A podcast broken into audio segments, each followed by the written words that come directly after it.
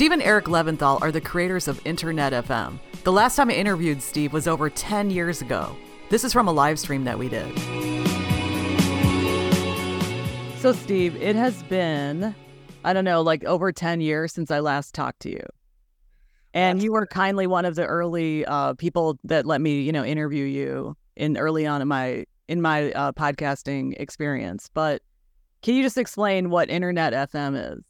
Absolutely. Internet FM is a platform that includes mobile, desktop, TV set top, uh, web based uh, versions of our platform, which is basically uh, grouping a bunch of radio stations together. The prominent feature, of which they're all independently owned radio stations by people like myself who either had broadcast experience or learned along the way and figured that they're they could do a better job than your typical terrestrial radio station. So we've cobbled together 50, and these were all hand selected, and they come across 10 different genres, whether it's rock, hard rock, oldies, jazz, blues, country, even an ambient chill station, as well as a station that does Broadway and movie soundtracks. And uh, what is your broadcast experience? Mine, I've been in this business for well over 30 years. Uh, I actually started in high school, believe it or not, when I was uh, working for a, whopping $2.50 an hour. And then I decided to go to college and try something else. But really, I had a, a love for the medium. So eventually I got I came back to it and started my own broadcast company. Now we were doing in the old days, we bought time on a couple of stations in Chicago. Uh, one of them, if some of the people here in this area are familiar with WCBR, The Bear, where we did two hours of music and then we did sports overnight. And then as those opportunities changed, we reinvented ourselves and we did syndication. You know, you call it podcasting now, but back in the day, it was really syndication where we did sports program, a talk program. I've got a music program. And then about 10 years ago, sounds like about the same time that you got started as an early pioneer in podcasting, I created a radio station called Acid Flashback Radio. Because again, I felt that I could do a better job than uh, your typical program director, and without having the handcuffs of the FCC and licensing, and then having to sell a bunch of commercial inventory, I would put that together and create ostensibly, you know, what would be progressive rock, kind of like WNEW or WLS, or people out west, if you're familiar with uh, KLOS or, or KSAN, and just do a real prog progressive anything goes, whether we're playing rock or blues or jazz or reggae or new wave, and do it in a way that I thought would be better. And, uh, you know, I'll put it up against any radio station. Then in 2018, uh, my son came into the picture here, Eric, because he had a very, very good idea and one of what I call our aha moment of, well, I'll let you explain. Yeah. So uh, I was living in Longmont, Colorado at the time, and I would go every week on Thursdays to Left Hand Brewing Company that a vinyl night. You know, got gotten into the whole vinyl revival scene. Um, I would bring a record, get a free beer, schmooze, talk music with people. He was visiting and he wanted to show his station to someone else at the bar, um, and was having a going through a whole rigmarole process of pulling it up on the tablet, connecting to the Wi-Fi, going to the website, launching the player. It was a whole process. Um, I basically said, "This is stupid and tedious. This should just be an app. Push button, get radio. Kind of looks at, yeah, we should make an app. Um, and then the next day, as we're road tripping out, we decided, you know, it shouldn't just be our station. We should also do handcrafted radio and Radio Free Phoenix and all these other, uh, you know, stations that we have gotten to know the, the owners of. You know, they kind of had a similar um, ethos. You know, like deep libraries and playing Western artists and this you know more professional presentation rather than just it's a big dump of music on shuffle. Um, so we created the you know the first version of Internet FM with just 15, 16 stations, not really a whole lot. Since grown to over 50, but we want to keep that list small so that our listeners know they're always getting uh, the top top shelf radio. Okay, so how do you define top shelf radio? So, well, the stations, our criterion are along the lines of we like a deep library we want somebody who preferably has broadcast experience. And then thirdly, uh, somebody who's using software because, you know, everybody thinks, well, I can just take a bunch of songs and put them out there and just put a random shuffle. And not everybody realizes there's a lot more that goes into programming a radio station, whether it's day parting, whether it's selecting the format, or putting in the what I call the radio elements, the liners, the celebrity endorsements, top of top of the I do top of the hour, even though I'm not required by FCC to do it because that's the way the radio works. Yeah, it's it's it's hard to put into exact words, but if you listen to a station for an hour, you'll get a sense of their personality. Um, and we we generally go for stations that have these rich personalities as opposed to again just this is a dump of music, you know, with not a lot of afterthought put into it. And we talked. We will literally talk with every station owner because we want to make sure that they're they're like minded. We don't want them to be part of a you know iHeart or or a, or a terrestrial group. They really we really prefer independent uh, independently owned stations. And when we sit down and explain what we're trying to do here, how we're trying to make this high quality, less is more, eh, they all buy into it. Well, what what kind of stations are these? Broadcast stations or just internet or what? Internet only. Internet only. They're all over the world. I mean, we've got uh, Arizona, California, we've got Birmingham, South Carolina, uh, Indiana, Michigan, and then we've got uh, three stations in England, uh, nine in the Netherlands, and one in France. That is exciting. So, what is their genre? Would you say?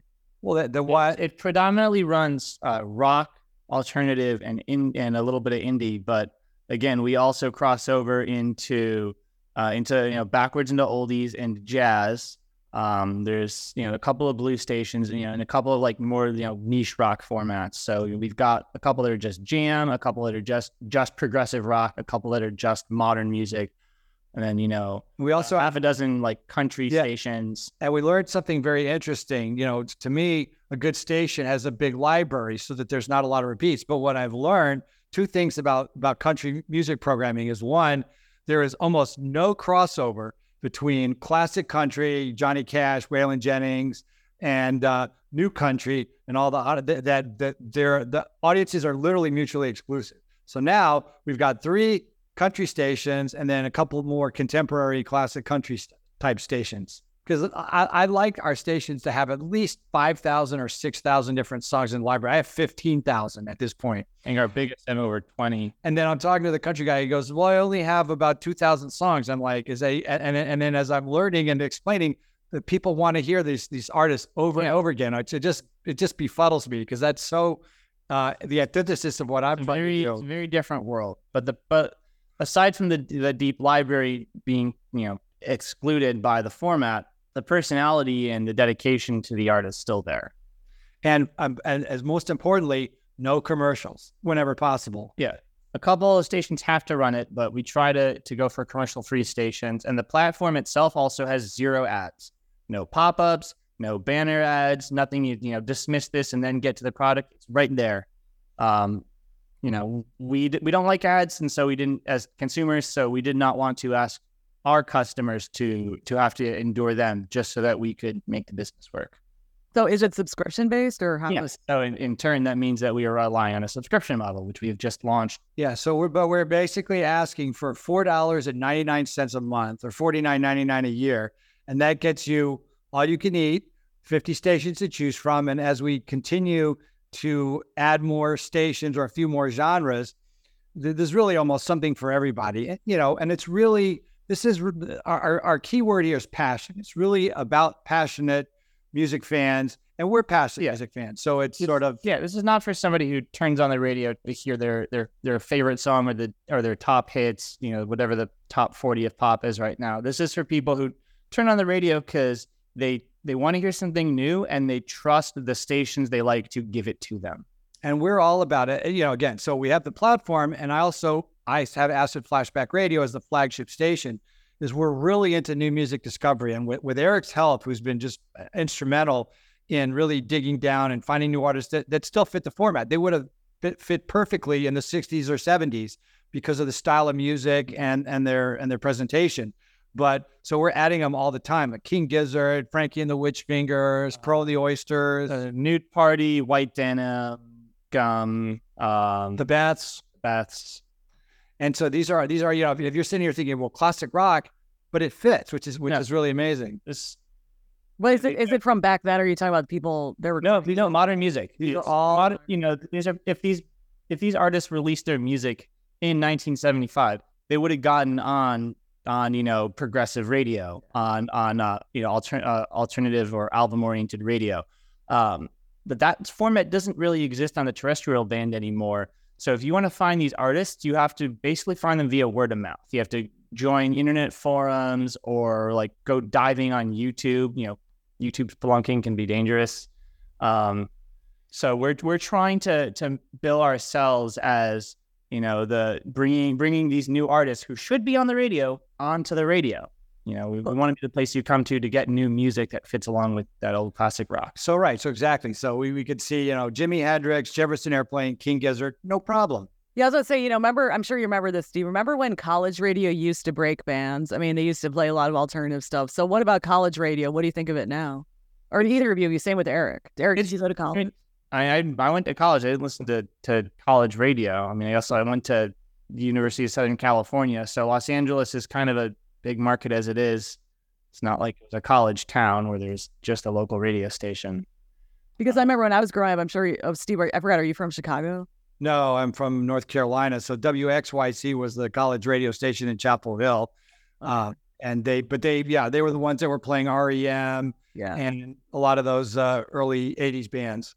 Yeah, because um, what I remember is uh, you know, Northwestern. Okay, so they still have a radio station here in here in, in Evanston, and um, they played a lot of new music and new bands, and they broke foreign bands, and like you know, U2 went on there, and early Kraftwerk was on stations like that, even in Ohio. You know what I mean? And that's where you went for cutting edge, even early rap, and I'm talking early days of rap. I'm talking about hip hop um, they had a whole thing going on. So I guess now it is only online. I'm sure there's some stations out there still breaking band. Does, like, does Lake Forest station still broadcast? Yeah, so there's WMXM up here in Lake Forest. I actually did. A, I spent some time there while before Internet FM started, but yeah, it, it really is going to depend on who the program director is. I mean, they they have so much more to choose from. So I, I'm sure in in college radio, you're going to hear this humongous variety, just depending upon who's who's sitting behind the board that day. Yeah, I think again part of the issue is that college kids nowadays get their music online. You Well, is it now? Is it expensive to have a music radio online station? The single biggest expense is royalties. Because you have to pay the the the writers, ask you have at to pay- BMI SESAC. so that's about uh, you know, combined like twelve, thirteen hundred dollars a year minimum. Um, we're not that's, we're not going to see that go up until we start getting significant revenues.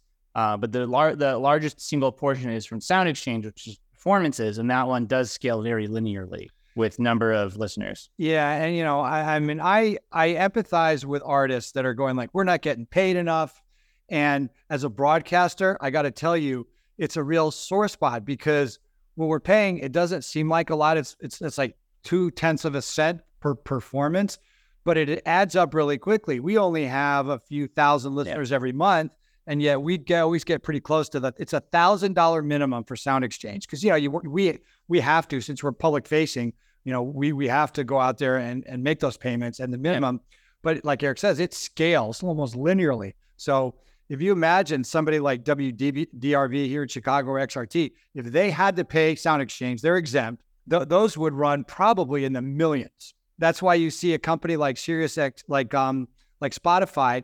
I mean, I looked at their last quarter. I'm, I geek out on uh, on uh, income statements. So in their last quarter, they had five billion euro in revenue, and they lost, and they lost a half a billion dollar, half a billion euro, uh, because their royalties, I think, is seventy percent of their cost. It's just you know, and that there's no easy solution because artists need to get paid, but radio stations need to be able to make a living. Well, yeah, the I mean the, the where the rub comes, and not to try to get too ranty about it, is that in between Spotify paying out the performance and the artist collecting money, you know, if they have a record deal or a record label, they're they're going to take some off the top of that. So unless they're you know completely independently published artist, some of that money goes to pay the record. So if it's a million streams at that rate, you then it's two thousand dollars payout.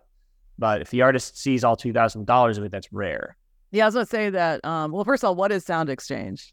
Uh, it's it's basically a um SoundExchange wa- was set up. So the government in uh, again, we're getting into the I politics. think, it's, here. I think this is in the wake of the DMCA. They basically set up a way for anybody who streams music online to pay royalties, the same, you know, in, in a similar way that a radio station would.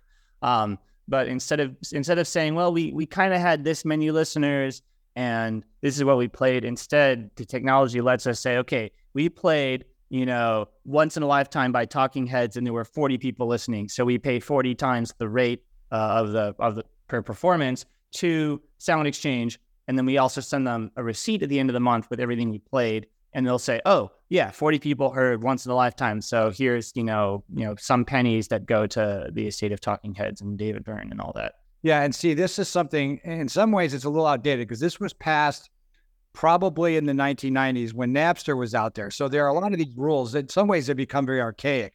But basically, Congress set up what's called the Copyright Royalty Board, and every five years they hold a trial, which is a three-judge panel, and they basically set the rate. So what happens is, if you're a broadcaster, you got to go hire a lawyer, get in there, and go through the process, and it's insanely expensive. Yeah, there's there's really no there's yeah. Well, let's let's try to off ramp from this from this rant here, but basically, SoundExchange is a whole boondoggle of, of red tape that supposedly helps get some money to artists, but unless unless you're a, a huge household name, it's only getting you uh, you know a small portion of your income, and you're going to be making a lot more money off of touring, ticket sales, and merch.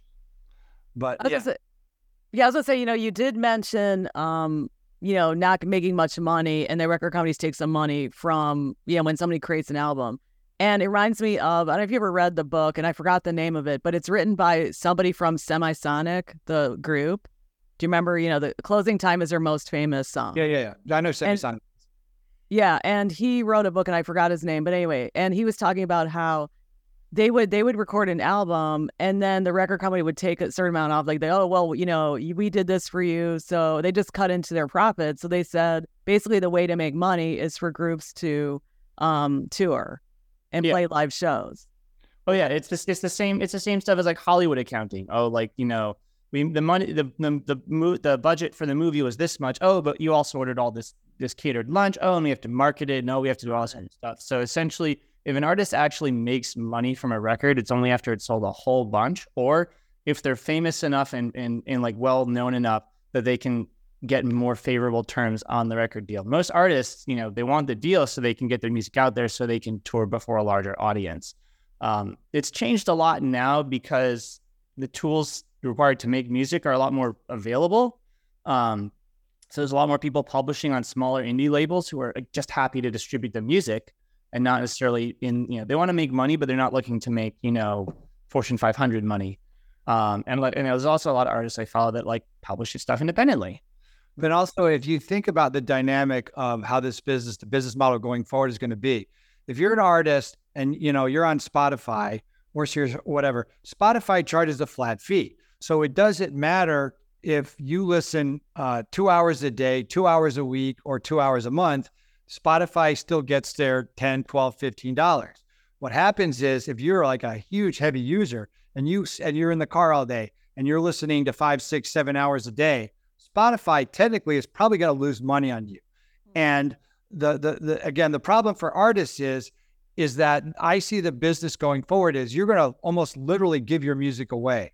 And, and like Eric said, the way that that artists are going to make money in the future is going on tour, selling merchandise, and like him, he's a big vinyl collector, is getting people to buy your uh, t-shirts and vinyl on site.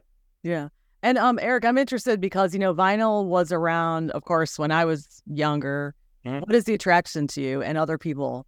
I think for I, I think in, for some it's having a physical product. So in an age where everything is, you know, we, we rent all our music, we rent all our movies, you know, hey, Netflix no longer has my favorite show. Well, I don't have I, I didn't buy it on DVD. I don't own it. I can never see it again. You know, they want to be able to have a physical thing with their music so that, you know, at the end of the world, or at least if Spotify folds and goes under, they still have their music. Some of it, I think, is like the physical ritual of, you know, take out the record, put it on, dust it off, turn on the stereo. There's like you invest time into the listening, so you want to to get this more high quality thing. Um, some of it, I think, is just people like collecting things. You know, I I, I know people who have like collect like pop like you know vinyl pop figurines or um, you know, like posters or or trading cards or anything. So it's a collecting thing. And then some of it is legit. I like this artist. I want to support them. I'll throw money at them and I'll take a, a vinyl in exchange. You know, it's interesting because one when I was a kid, uh, you know, you couldn't afford to go out and buy every single record out there. So somebody would say, "Okay, I'm going to go get the new Led Zeppelin album," and then that afternoon we'd all go over to their house and we would listen to. I remember listening to Physical Graffiti for the first time, and you know now with this online world, you don't really have that same experience. But uh, I do notice, and I just read an article. I know it was New York Times or Washington Post about people are collecting CDs even if they don't have CD players in their cars because they just like the idea of collecting which I I find that kind of amusing, but I never sold mine, yeah. so I still have a huge collection. Yeah, so I was asking, you know, why vinyl instead of CDs? Um, well, for some people, the vinyl actually has a better sound. The, the, it's so compressed on on a CD that I think when you put a vinyl, and it assumes you've got a turntable, an amp, it's yeah, you need, you need, a lot of you need you know an investment in the gear, but I think people enjoy the analog uh, the analog experience. Also, also they look cool. Uh, the not only has it been a resurgence in vinyl as a technology, but like the disc itself has art to it, and you know it, will have you know it's got a back art, it's got a gatefold, it's got you know sometimes a booklet. So I think the the idea that it's it's more than just the song itself, but there's all these other physical components.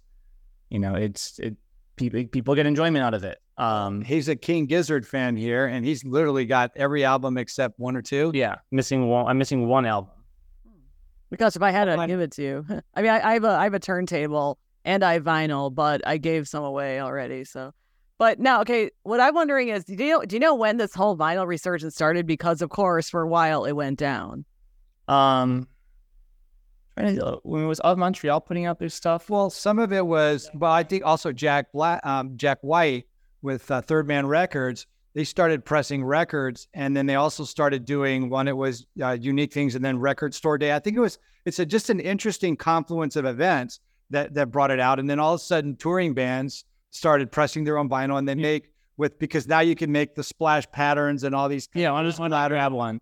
I'm gonna grab a couple. Okay. Yeah. Oh, that's true because yeah, some bands put out these like sparkle looking ones or something. They're special editions, and even people in Europe want to get them. Well, and when I was uh, when I was a kid, I loved the fact that you know not only that you had the vinyl, the, the gatefold with the lyrics, but also that band like Chicago used to put posters in all their albums. So it was not just get the album, but oh, let's see what the poster looks like. Yeah. Um, I don't know. It's it's to me it's so hard to explain because vinyl is the most limiting one. You got to get up, you got to physically go and change the record over. You can only get about 20 minutes aside. Uh, but uh, I, I, find it fascinating. I, I, stopped buying it, and I basically told Eric, I said, "Whenever I got yours." Mm, yeah, that's good. That's nice. Don't don't buy anything that I already have because then someday it'll be his. Yeah.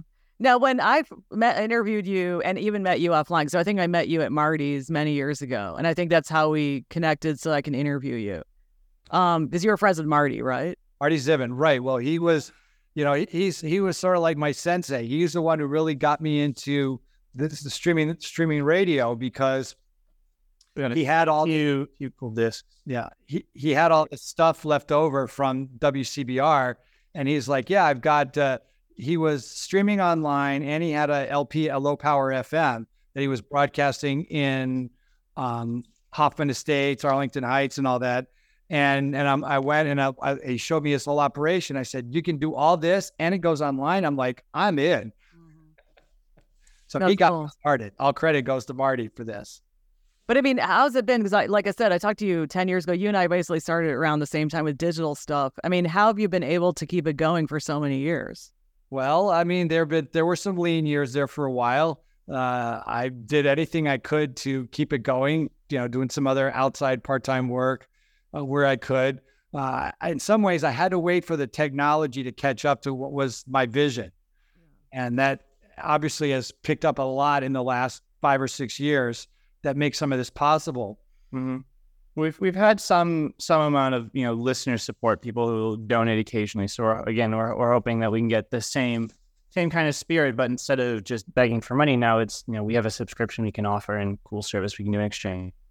And yeah, because nobody oh, wants wow. to sit there and have once, uh, twice a year, three times a year. We figured, okay, you know, we, we just, like you said, we don't want to do ads. I find ads are annoying. Ads are one of the reasons I don't listen to terrestrial radio anymore. And yeah, because think about it. Uh, you go to some of these spa- stations, especially the big ones, iHeart, whatever, and you're going to have a five minute break at about 15 after and 15 quarter till the top of the hour. And that's a that's 10 commercials each time. I mean, I feel bad for the advertisers that are sitting in the middle of that. Who's going to listen to that? We're a society of bun pushers. You hear commercials nine times out of 10, unless you're in the middle of something and it's just on in the background, you're going to, you know, you're going to change the station. Yeah. But I mean, also, doesn't Spotify have commercials too? I mean, online pl- online uh, outlets also have commercials. Well, it, it, so Spotify and Pandora and it all, they have ads if you do not pay a subscription. And I'm, I use Spotify enough that I can justify the cost of subscription.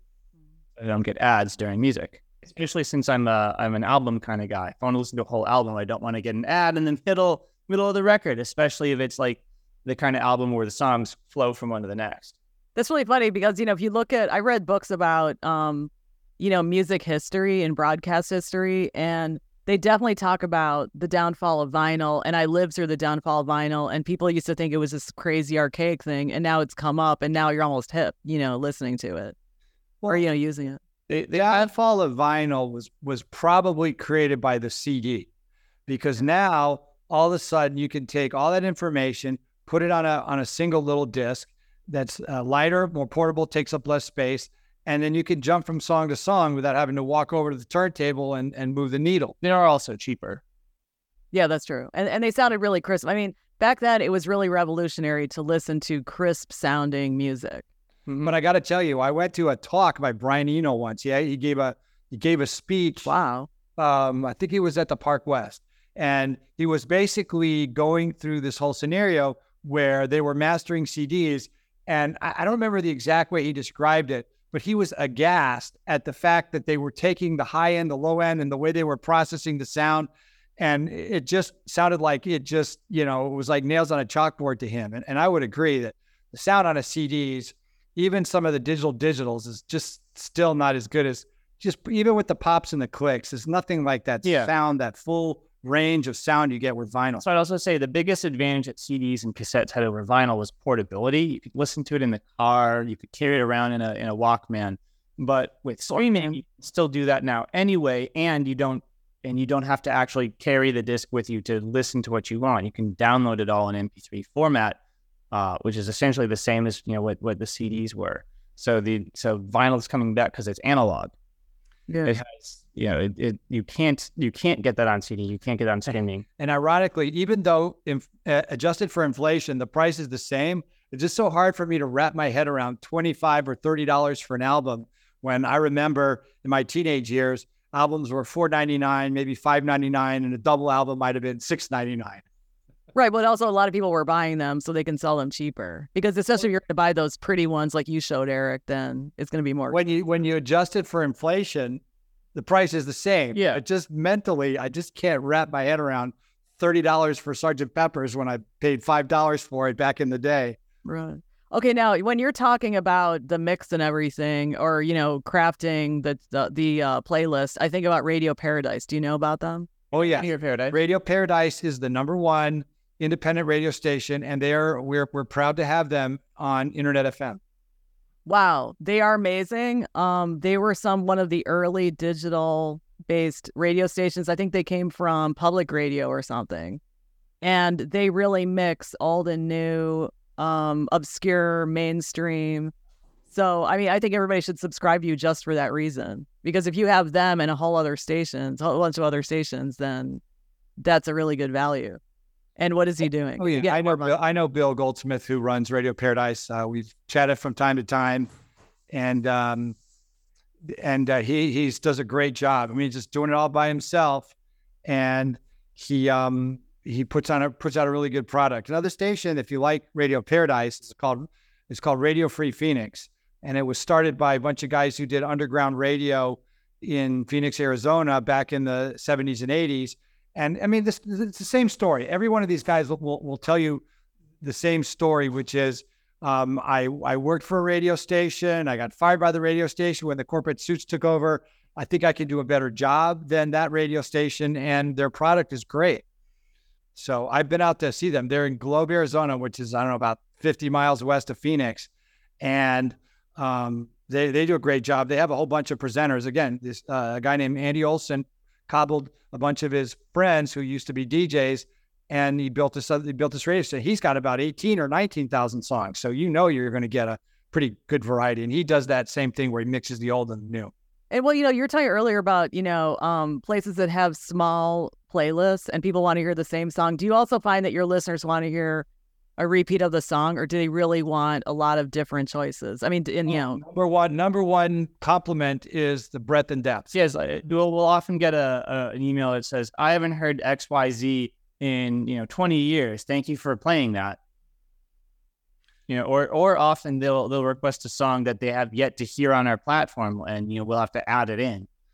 Yeah, and so I um I, I, I enjoy that, and and it, part of it is you know I don't want to play Stairway to Heaven. I don't want to play Sweet Home Alabama. Now, uh, covers of of, of Led Zeppelin, uh, covers or live versions of, of any Lynyrd Skynyrd. That's all good. I, I purposely actually take those out of the programming.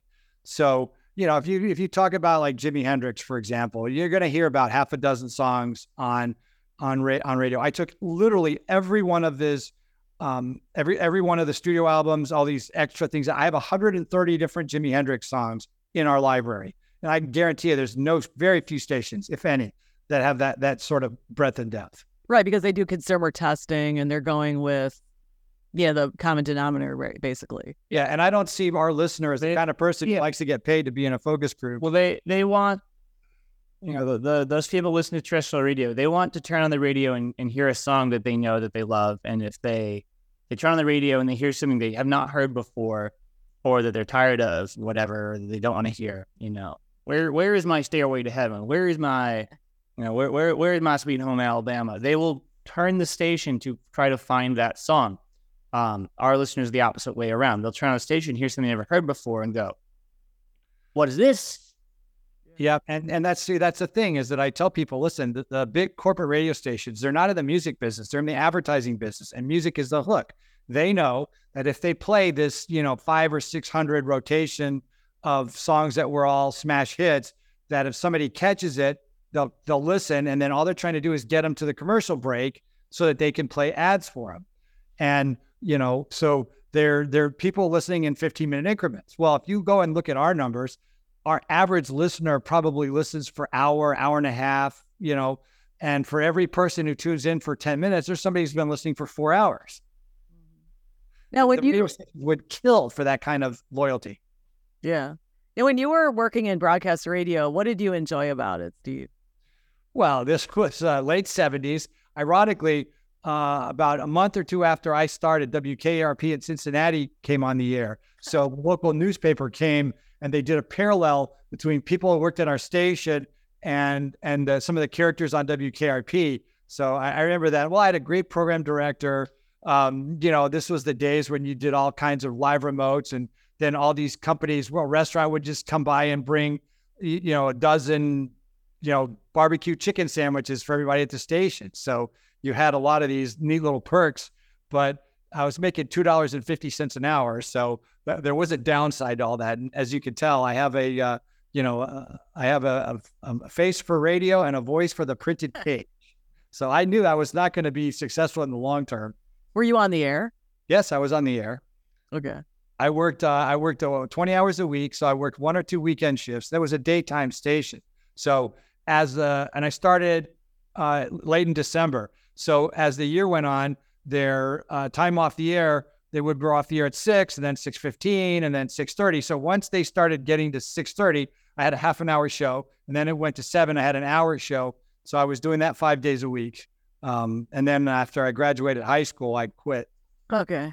Well are you guys ever live or how do you guys do it for your for your online once a, so once a week he'll do live in the studio. Where he'll uh, you know instead of just letting the software mostly run kind of on its own. He'll go and he'll he'll very hand, very manually hand tweak the sets. um, and try to focus on like specific artists. Like there's someone whose birthday was in the past week, he'll do a birthday salute, play a couple songs of them. Uh, we'll try to you know use that time to slot in some new music. Um, and then it's not strictly live, but every Saturday I'll do a you know a focus on psychedelic rock, which is you know a, a newly you know resurgent format, and try to kind of show the connection between the stuff from the late 60s and the stuff in modern times. So these guys were influenced by this, or this is a similar style, and to try to introduce old listeners to new music. I could pre-record my show, but at the same time, sometimes it's just fun to sit there and and be like the old days because I can make changes on the fly. Sometimes requests come in. Sometimes I'll see a couple songs that are in the rotation and think, well, you know what, this would be a better choice. So when you can make changes on the fly, it's a lot of a lot of that comes from the fact that that's the way we used to do it in the old days. The only difference is I don't have to walk into the record library, go pull a bunch of vinyl and cue it up. It's all it's all on the computer.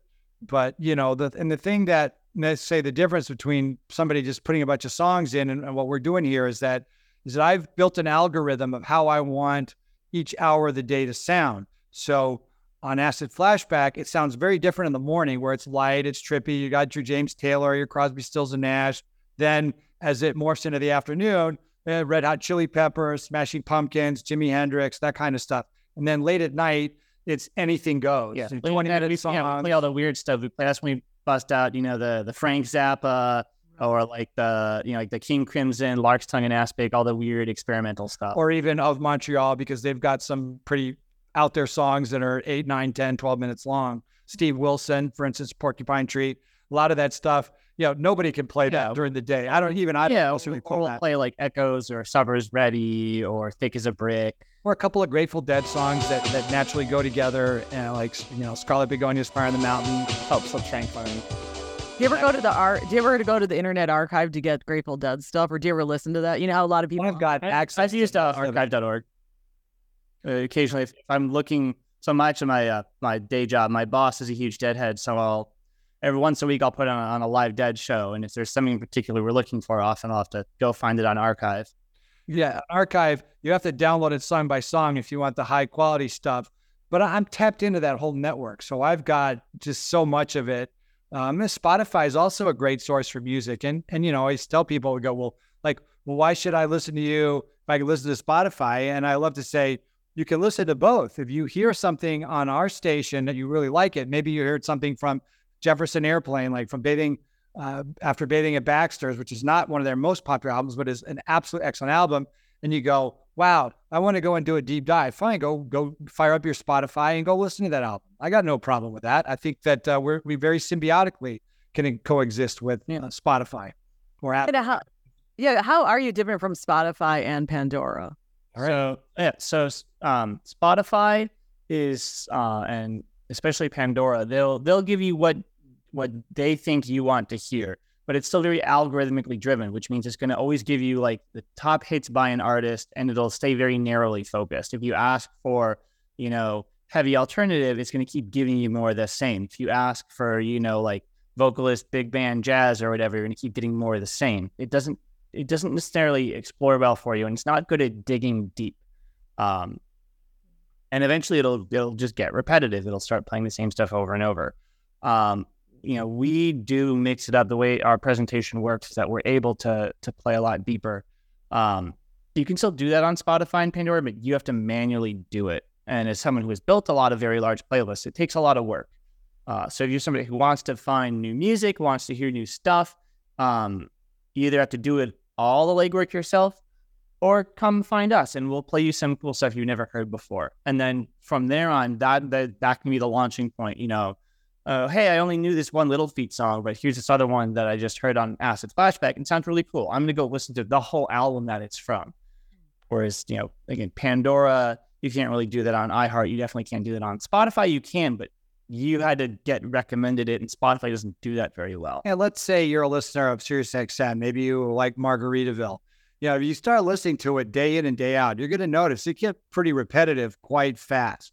And when I have 15,000 songs in the library, I program what, what I call my B cuts, which are pretty good songs, but those will still only air roughly once a week. Then I have the deeper, the real deeper cuts I have so many of them, they'll only air once a month. So the chances of you saying like this is getting repetitive uh, is very, very low. You're listening to the Radio Girl Podcast with Margaret Larkin. And thanks to Jeff Davis, who's at jeffdavis.com. And you can subscribe to my live streams at my YouTube channel, youtube.com slash Margaret Larkin. And I'm still podcasting for the INBA at inba.net. Now, have you heard of AccuRadio? That's somebody else. So John Guerin, I interviewed him many years ago. Yeah, yeah, John Guerin, and um, yeah, and, and uh, absolutely, yeah. So they built a very specialized network. So they've got um, very special. He said, I think it's like twenty or thirty Beatles channels. Really? Yeah, I only need radio. I only need one. Yeah, Kurt Hanson. Yeah. is is the owner of AccuRadio, and uh, they've built a pretty sizable but very vast genre with a whole lot of genres and very you know 90s and 80s and maybe you know hard 90s and soft 90s and pop is you know it, it's it's it's fine it's a big playground you know we can all play in it right yeah, and also I was gonna say, you know, um, you mentioned Beatles. What do you guys consider oldies? Because you said oldies. Like Eric, what's oldies to you? Um, I'd say anything pre. I'd say like the Beatles and like Bob Dylan kind of marks the is the demarcation line. It's very arbitrary. That's my demarcation line between like the old way of music and the new way. Um, so oldies would would be more like in the Buddy Holly era. Um, what else would be on there? Well, I look at oldies and I go basically solid gold, right? if it's anything that would have been in the Billboard Hot 100 or even the Billboard Top 10 throughout the year, you know, those are going to be your your golden oldies because you know there's 70s and 80s oldies. Yeah, there there is. Um, I guess I guess for me it's sort of it's the difference between when when you know the singer uh, it's this the singer songwriter era is, is messed up. So like when you have, you have all the people who were who were hot performers like Elvis, but they never wrote a single original tune. It was all done by songwriters who you would go into the woodshed and bang out you know 20, 20 songs on the weekend, and maybe two of them would be hits. But like that's their job. They just wrote the music. They just wrote the song, and they found a band or a performer to to throw it in front of, and it got famous, and you know they could just rake in money and then keep writing more songs. Whereas you got yeah the Beatles and Bobby Dylan and all these other folks who were writing their own original songs and kind of flipped the music industry and popular music on its head. Okay, and also you're talking about um, the resurgence of psychedelic music. Why is that, or how's that? When did that happen? Um, so there there were some there were a few early band like bands in the early 2000s that were playing it but they were mostly underground. I would say it came it, it, the big explosion it came with um, tame impala which is a band out of um, melbourne australia. Um, and he you know popularized the style of music. It's got a lot of beatles influence as well as a lot of other sounds that were very unique to their to their music environment from the 10 years prior and got huge international fame. And suddenly there was this huge renewed interest in making more psychedelic music. And you used to get a huge explosion of bands in Australia and in the States uh, afterwards. Um, and also in Australia, there, right, the so, equivalent of the National Endowment of the Arts has really been very active in supporting the musician and the independent musician scene there. So you're seeing this big confluence of bands coming out of Australia that are psychedelic in nature, like uh, Tame Impala, King Gizzard, um, also be Pond, Pond, yeah, Pond, who was Tame Impala's old band before he went started a solo project. Um, I had to go. You got my Spotify library to to, to name. I don't know if you'd have heard of any of them necessarily, but there's a there's a whole there's a whole like, ex- psychedelic explosion that happened there, and a similar scene that happened in the states just all over. So a lot of a lot of bands from New York, a lot of bands from Austin, Texas, a lot of bands from California. Uh, it also might be an offshoot of the whole jam band scene, Grateful Dead, Beach no, Phish. I, not at all. There was I'd say there's really no association between them until recently. You you were projecting, sir. Yeah, I was gonna say, yeah, maybe because you know the history. Okay, why do you? Okay, so why do you think then? Why do you not think that? That there's no association between the jam scene and yeah, because uh, Stephen, you think that is that true, and then Eric, uh, you think it's not. Um, because the jam scene is non-existent in Australia. They're like okay. the Dead and Phish and and um, Umphrey's McGee and String Cheese Incident and Mo and Lettuce. None of them have no following in Australia, but that's where the the the kind of the first big wave of psychedelic resurgence came. I mean, again, there were bands that started before Tame Impala in, in the states and in Australia. But the popularity of Tame Impala led to popularity for all those other bands. Yeah, it's interesting because you know some people criticize the music business because um you know that's another thing that books have been written about and documentaries because there used to be more of a local scene in different places, especially in the U.S. And now it's like the person has to break; they have to make it na- um, internationally or nationally. And also, yeah. online has no boundaries. But you're talking about something that came out of a certain area in Australia. It's it's it's um, Melbourne specifically because you know they had they had like a local artist program, which was which was music and fine arts and you know before like I think like theater performance and stuff. So a lot of bands were were supported on this, and there is a huge there is a huge local music scene there in in Melbourne. They play a lot of you know all those bands would play a lot of shows there. Um, there is there is like a resurgence a little bit in in local music scenes, and, and again in a very very few pockets in the country. There's a lot of stuff still in New York City. There's a lot of stuff in Los Angeles. There's a lot of stuff in Austin, Texas, Colorado. Uh, yeah, I would say like Denver, Boulder uh, has a has a huge local music scene. Because people nowadays, I mean, do they want to get out? I'm not talking. This has nothing to do with the um, pandemic, but are people motivated to get out anymore to actually see something live and see physical people? Because I feel like society has changed in such a way that people are behind their screens or behind their phones. I feel like maybe going to like going out to bars or like meeting people like at church or whatever is not necessarily something people do a lot, but I've been to a lot of concerts now post pandemic and people were definitely itching to go back to live music. So it was it was not necessarily like they want to do because they want to be among the people. They want to go see the bands. But well, just look at the concert calendar and the shows at Wrigley Field, shows at the United Center, shows at Huntington, you know, here in Chicago. I you know I don't know if they're selling out, but they are certainly. I would agree. There there there there was this post pandemic desire to go out and see some live music. I I would feel absolutely that I, I was I was right there. But I but I can see with the you know the blockbusters. But I'm just talking about the more obscure bands, yeah. the bands who are starting out who are more um, regional. Are people still motivated to see a small in a small venue? Well, the, the I guess define small venue. Like, do you mean 200 people? Like 100 people or something, 100, or 200 people, yeah. Like 100, 200, that's still very much like local bands, you yeah. know, in bands with like cult, you know, very small cult followings. But um, I, have been to, I've been to a handful of shows for for bands at like you know 600, 700 person theaters, and it was still like you know sold out. So there again, even if even the bands who are smaller still have enough of a following that like again they'll draw a crowd in major cities. I mean, we went to Schubas, we saw Mama Larky and about four other bands, and uh, 150 people. I saw a band called the Nude Party at Lincoln Hall which was I think that's maybe like 350 people, but it was again sold out and very enthusiastic crowd. But it's it's easier in some ways. It's easier for bands to attract a following because you you know you've got uh, all the different social media yeah. channels. You, know, you got TikTok, and there are so many ways that bands can attract followers. And then and then probably the harder part is just putting together the logistics of a tour. Yeah, you don't have to be a regional band anymore because you don't have to like you don't have to like be a huge breakout hit and sell out arenas just to be successful. Because if you if you're a band from from New York, you could maybe you've got fans in Chicago who found out about you from another from another music group.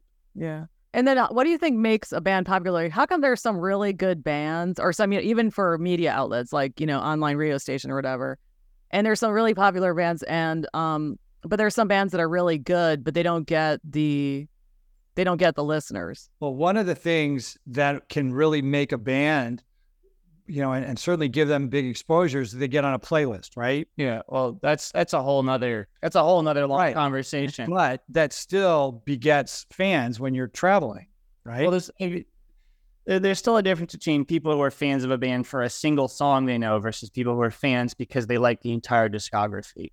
Um, and I would I would honestly just say that it's a lot of it's a lot of factors and a lot of dumb luck uh, that can lead to a band being huge. Um, some of it's just a lot of legwork. Um, and nothing you know, replaces the old fashioned. You still have to write songs or pick good songs. You have to practice a lot, and you have to be good at concert. If you go you do a show and you stick out the joint, you're you're not going to be long. Your career is not going to be very long. Yeah, but if but if you put on a good show, then all the fans will go online and say, "Hey, I just saw this band. They they were awesome live. You should go see them." There's a there are quite a few bands that I've gone to see on word of mouth from people I've talked to online.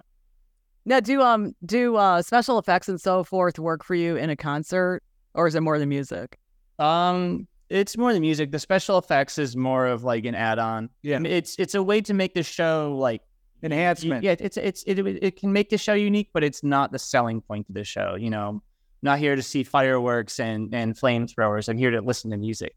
Yeah, because I think about you know the superstars who are touring the world, like Taylor Swift, and people say it was really an incredible show. And I and I watched some stuff online, and I'm like, well, it's probably incredible because she created this vibe with the entire effects and everything. It was like a big party. Yeah, you know that that's quite a quite a production. I I I, can't say that I've attended any any of those things. That's you know right now with you know with limited dollars or with what I have at my disposal, and I tell people this: I would rather go and see five bands playing in small clubs or medium sized venues for twenty five or fifty bucks than to go spend several hundred dollars to go see the Rolling Stones or Taylor Swift, um, because you know, I'd much rather see a band that's going to just play their butts off for three hours, and and it not cost me an arm and a leg. Yeah, somebody was telling me that's how Bruce Spring- Springsteen used to be several years ago. Did you ever go to his early concerts? I went to I saw Springsteen in 1980, and then I saw Springsteen in Milwaukee in in the spring. Okay, so what was the difference between seeing them, you know, in those years? Well, I I, I thought it was I thought I still thought it was a great show. Yeah, he doesn't go run out into the audience anymore, and he doesn't tell the the little stories that he used to tell. But uh, the the band is tight. He's still got uh, you know several of his original members, and um, it was a great show. I paid more than I really cared to, but uh, my wife had never seen Springsteen, so I figured this was a you know an opportunity. Who knows?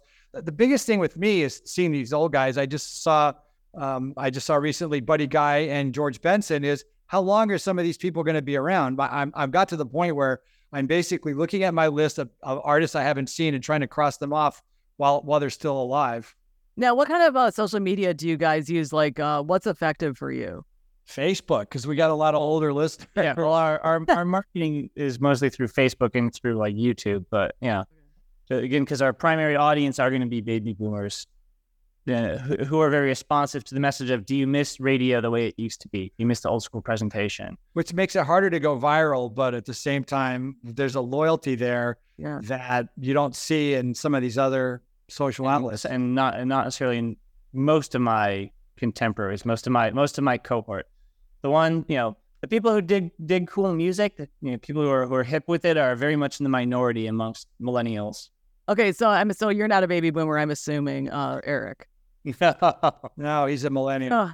Oh, okay, so yeah, millennials are re- really uh, into talking about themselves, um, analyzing. But what do you think? Like, what are millennials going for? I mean, what's the attraction for them?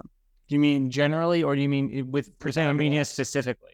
Yeah, like like music stuff. I mean, because you're saying that you're appealing to baby boomers. Actually, by the way, a lot of people underestimate baby boomers. I've met a lot of millionaires, like, and you'd look at them and they would never even nobody would know they're millionaires because they're so down to earth. They're like maybe former hippies or whatever. But baby boomers have a lot of money, so it's a good thing you're going for that. But My generation sure doesn't. Um, well, I don't think they did a long time ago, but they've made some great decisions in life. That's all I gotta say. Oh, uh, I, I can't speak as to what what what appeals to my generation as a whole because I don't understand most of them. Uh, why? Okay, why is that? I want to know because I'm not a millennial, so. I mean, if, if I knew why they liked the popular music that they do, then we'd be we'd be we'd have a million subscribers and we'd be playing terrible music. Right. Instead, we're playing really awesome music for a dedicated but small cadre of listeners.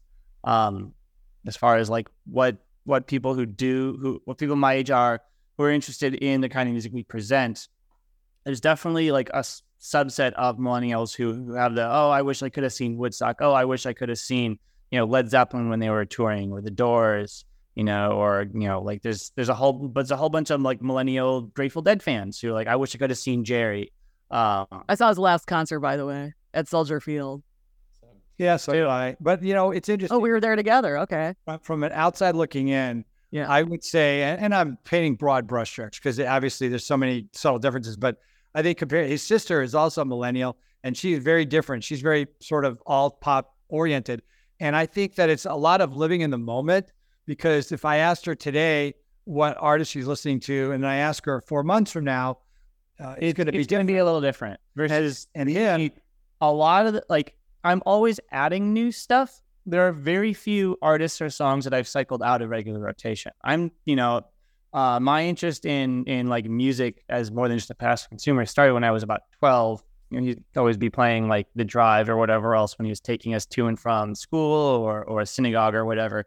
Um, and I just picked up the saxophone in band, and then he was playing the radio, and uh, Steely Dan's Deacon Blues came on, and the the tenor sax solo really caught my ear, and I'm like, okay, this is cool. This is more than just usual stuff I'm listening to. Give give me more. And so I consumed all all of Steely Dan's discography, and this okay, what else you got? And then I got, you know, I you know I was raised on the Beatles a little bit from my mom, but it was all like their pop hits, their biggest stuff. Then I started like diving into the Beatles and diving into Led Zeppelin and U2 and um, I couldn't have been happier. yeah, and uh, Pink Floyd, and, and you know, um, all this other stuff. And then I started to really take an, uh, an ear to the psychedelic and the progressive stuff. I really liked all the orchestrations and the prog rock. So I got given to Moody Blues and Jethro Tull and Genesis and Yes, and those are still in regular rotation stuff that I listen to. Um, the idea is that you know I always want to add more stuff to my library and make it broader. You know, carry all these tunes with me.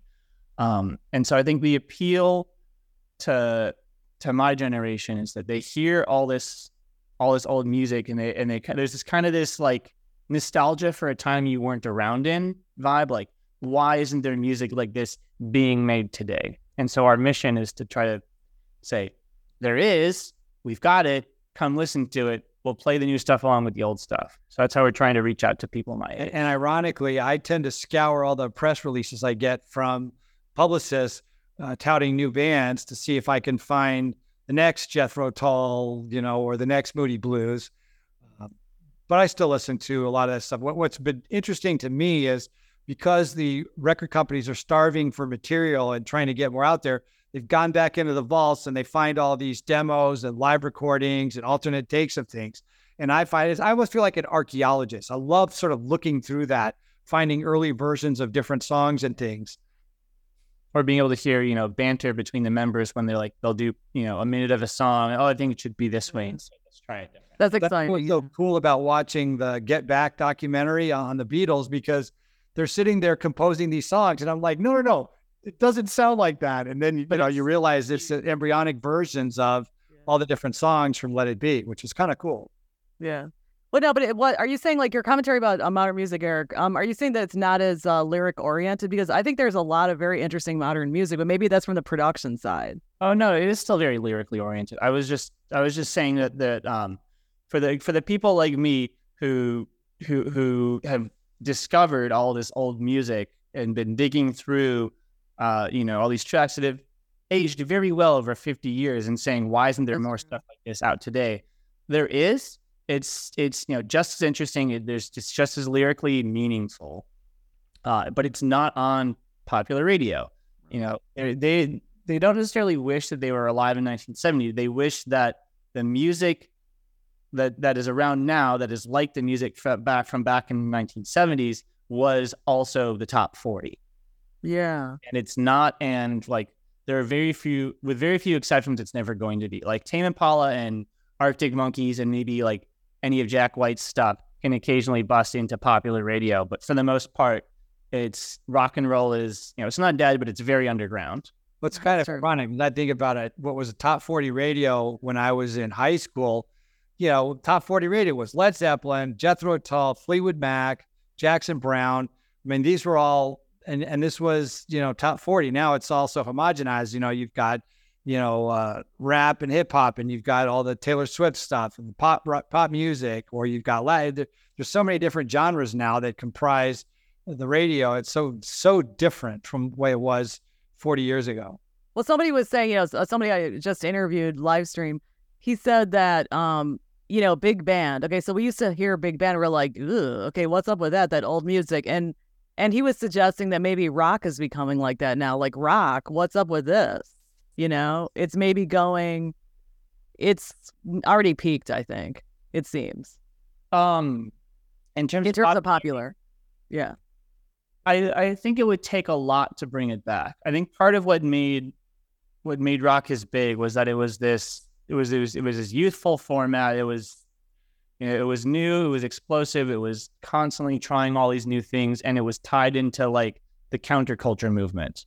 Um, there was there was like a a um, it, it was in the public conscious. It was speaking about stuff going on at the times, uh, and really like nothing else was doing it at a time when all the other like popular stuff was all you know love songs and stuff here you are all these people singing about you know like anti-war songs or you know like women's liberation songs or you know like you know racial equality all this other stuff that was very poignant and powerful and tied into what's going on in the world um, you got other people who do that nowadays but the novelty i think has worn off and this rebelliousness and youthfulness of rock uh, image has been kind of wiped away. Like you saw it come back a little bit, a couple of times, like with punk in the 80s and the youthfulness came back, and then grunge in the 90s and alternative and, and the youthfulness came back. Uh, and there's really nothing that's done it since since grunge. The, this whole idea that like rock can be like the music of the youth, because right now that's it's all the it's the indie, it's the hip hop. You know, a lot of a lot of you know pop will always be pop, um, but like rock and roll, unless something else drastically changes, is not you know the music of the general youth anymore. It's still it's very niche, but yeah, I the rock stars are aging out of their out of their well, the old, the old rock and, stars are. There's still plenty. Right. There's still plenty of young rock stars making cool new rock and roll music, but they're not. They're they're not like selling out stadiums. They're not getting their music licensed to film. Um, they're a lot more hip. Well, and again, who who who were the newsmakers back in those days? Rock stars and the movie stars. Now you've got reality stars, you've got you know you've got uh, TikTok stars, you got so many different places that people can get notoriety, but it's just as fleeting. And uh, yeah, at the same time, you know, Mick Jagger does something, it's not news, but you know, back in the day, John Lennon would say something, it was headline news. Yeah, what do you think about that? When you know media used to be fewer outlets, and now there's all this other stuff going on. It's the same. It's the same thing. You're taking the same audience and you're scattering them over fewer, you know, more and more outlets. You're creating news bubbles where, where, where, where people's perceptions, you know, are are more disjointed from reality than than ever. Uh, there's something there's something to be said for like because there's so much media. It means that it's a lot easier for like small stories to get out because you don't have to like be gated by ABC, NBC, CBS uh, you, can publish stuff online, you can send it to people very easily, but it can also get lost in a sea of noise.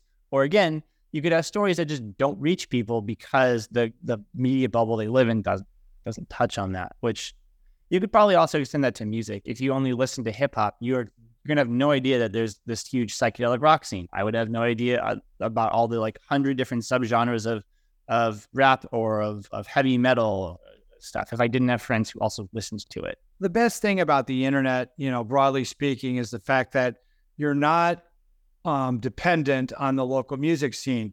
Because especially if you've got a, a very niche product, you, you might not find a big enough audience locally. But now, you know, there's no geographic limits to where you can be heard. So if you get in with the right crowd, or you get somebody to support you who's got a bigger following, um, that's that's the ticket. And so it's it's it's a good thing, I think, because you're and it helps us because if I wanted to put on a psychedelic radio station, even in a market the size of Chicago, there's no guarantee that it would fly. But when I'm when we're listened, when we're heard in 120, 130 different countries, um, it's a boom. Now, what do you what do you think the future is of radio and of what you're doing? Well, I think that the future of terrestrial radio is going to be far more interesting thing to watch because as you know, a station's audience is measured in ratings. Ratings are created by an entity called Arbitron, which was bought by Nielsen, which is basically an extrapolation of we take a small subset of about 2,000 people, we presume them to be um, representative of what the audience is in that city, and we're going to ask them to say what they listen to. And I would bet, I would absolutely venture to guess that if you went in there and you really measured it to see how accurate it was, it would be highly inaccurate and the listenership would be far less. And the unfortunate thing is, some of these stations would implode because they would never be able to justify what they charge for advertising because their audiences are probably oh anywhere from a third to a half of what they think it is. And every time somebody buys a new car that has a USB plug, Bluetooth, or satellite radio, it's one less person who's likely to be listening to terrestrial radio. And no one my age that I know listens to terrestrial radio unless there are no other options. Um, so I, I think that the days are numbered. And that the future of radio is going to be doing what we do online.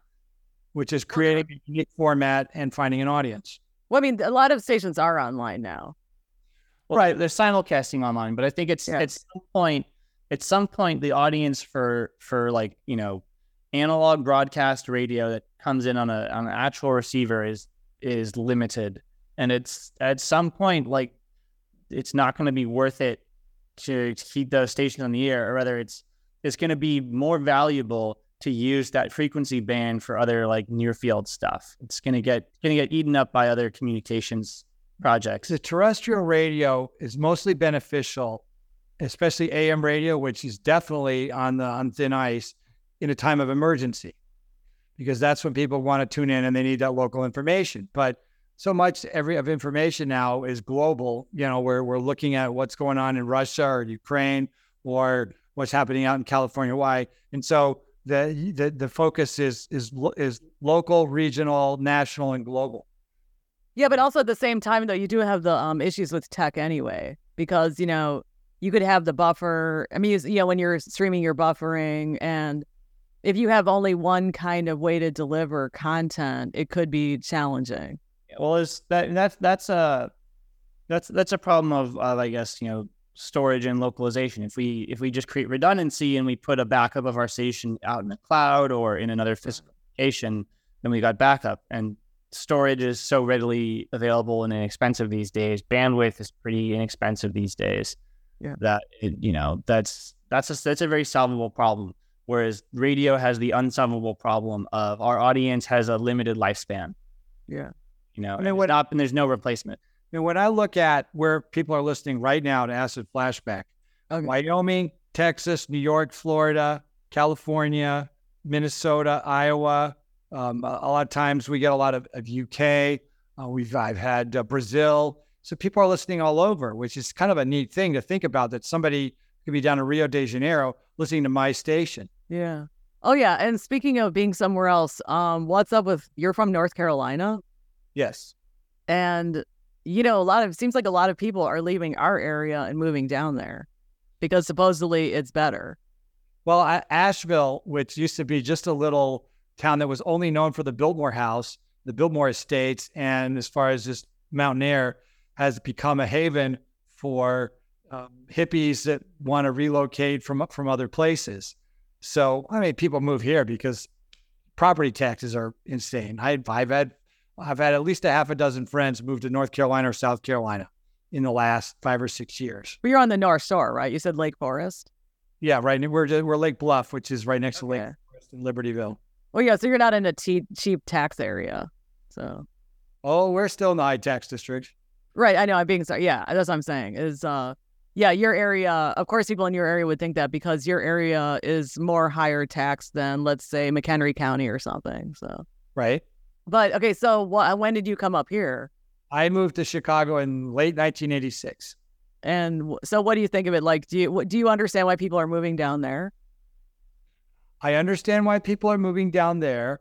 Uh, you know, you get more house, you you have more open space, but you know, I, the politics I've, I've never really agreed with. So I said, "Well, would you ever come back here?" And I go, "No, I don't think so."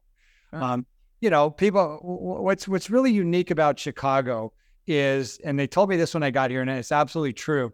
Chicago has it's a big city with a smaller town mindset. People are so friendly. If you go walk down the street in New York, nobody makes eye contact. Nobody looks at each other. Here, you walk down the street, you make eye contact with somebody, they'll say, "Hey, hi, how are you?" I mean, that's so unique for a, a large metropolitan area. Yeah, because I actually live in downtown Chicago. I lived in the city for many years, and I have small talk with strangers. Like we'll be in an elevator, like, yeah, it's really cool. Oh, like your dog, you know, and people just chat, and it's very friendly here. I think. Yeah, that's a that's, that's a very unique Midwestern Chicago thing. But that's I think what I one of the things I really like about. it. That's I've seen all over the Midwest, but you know, Yeah. Think it still holds true in a city that is this large and this diverse is pretty astounding and impressive. And now with the fact that our, you know, with this climate change, I'm sort of rethinking my my I was like always, well, maybe I'll go retire to California, Arizona, or Colorado. And well, let's see. I live a mile from the largest body of fresh water in North America. Um, the winters have gotten milder. The summers have gotten a little hotter, Yeah, but this is our first real heat wave all summer. Otherwise, we've been it's been very pleasant. We've had a great summer. And also we have access to so much water. I mean, I've I've I've had a lot of water today and there's no limit to it. Whereas in other Yeah. places there's a limit. Oh yeah, when when the water wars start, Chicago's going to be looking pretty nice. But anything else you guys would like to say? um, I mean, Well, we, we want to invite people to check out Yeah. our app Check. because it's uh, you can you can get it for free for 14 days. And what's your app? Can you say it you right? can, you can listen. You can get it for free indefinitely. If you wanna, if you wanna come support us and see the additional features and get all the bells and whistles, you can try out the subscription tier for 14 days before you decide to commit to it. You don't have to slap a credit card on there just to get it. It, it comes for free with a registration. Uh, and you know, try out all the different stations. Find find the ones that click with you. Tell us, you know, which stations you liked, um, and then you know what what what you think it what what do you think it's missing, or like what format you would like to hear, or if there's any songs you want to hear, we can put them on for you. Um, also, come you know, tell us like what's your new music experience like. How are you still discovering new new music today? Um, and in turn, you know, I would I would love to share some of the stuff I've discovered with any of your listeners. I can link a handful of playlists or like give some artists and album suggestions. I, would- I would love to staple that on. To me, that's always a good conversation starter. Who are you listening to? You know, what's their what's the, what's their hip album? You know, what's the last cool concert you went to?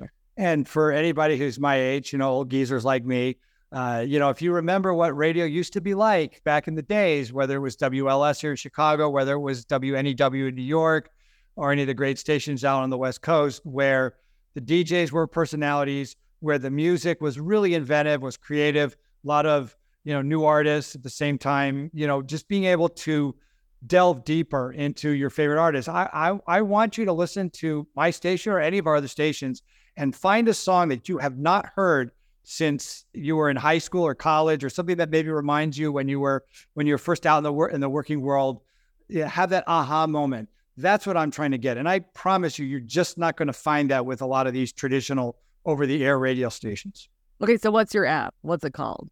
InternetFM and it's all one word it's on the it's in the app store and it's also on google play or you go to our website if you want to see a little more internetfm.com Okay, and then I'll put that up in the description. So And also, uh, for for those of you, if you're a good avid reader, go get Margaret's book, Wicker Park Wishes, story that took place in the 90s. And I was thinking about you because we were just out at Piece Pizza and a couple other places in Wicker Park, and I was telling them about how your book uh, takes place in a very different Wicker Park than Yeah. today's Wicker Park. oh my gosh. I mean, Wicker Park's like North Shore now. What happened? I mean, it's so There's, different. there's a lot of there's a lot of hip places in downtown that I would love to live in if I had the the means. Okay, so anything else? No, just you know, just support your local musicians. Go out, buy their buy their vinyl, go see them in concert. Yeah. Tell people if you find a group that you really like. Yeah, tell your yeah, tell your friends. Share share new and exciting music with people, and you know help small artists become big artists. This as much as we want to talk about our station and our and our app and our company, this is first and foremost about the music, about the art. You know, rock and roll is underground. It shouldn't be. It should be popular everywhere, and that's not going to happen unless you, the listener, share with your with the world your favorite bands you know, and and convince other people to go see them in concert. Everything we do is ultimately for the artists. And if you do like what we have, please tell a couple hundred of your friends. Let me know what you think. Email me at margaret at radiogirl.us. You can also call or text me at 716 202 TALK. That's 8255. And like the Radiogirl Facebook page. You can find out about who's coming up next, see pictures, listen to audio, and more.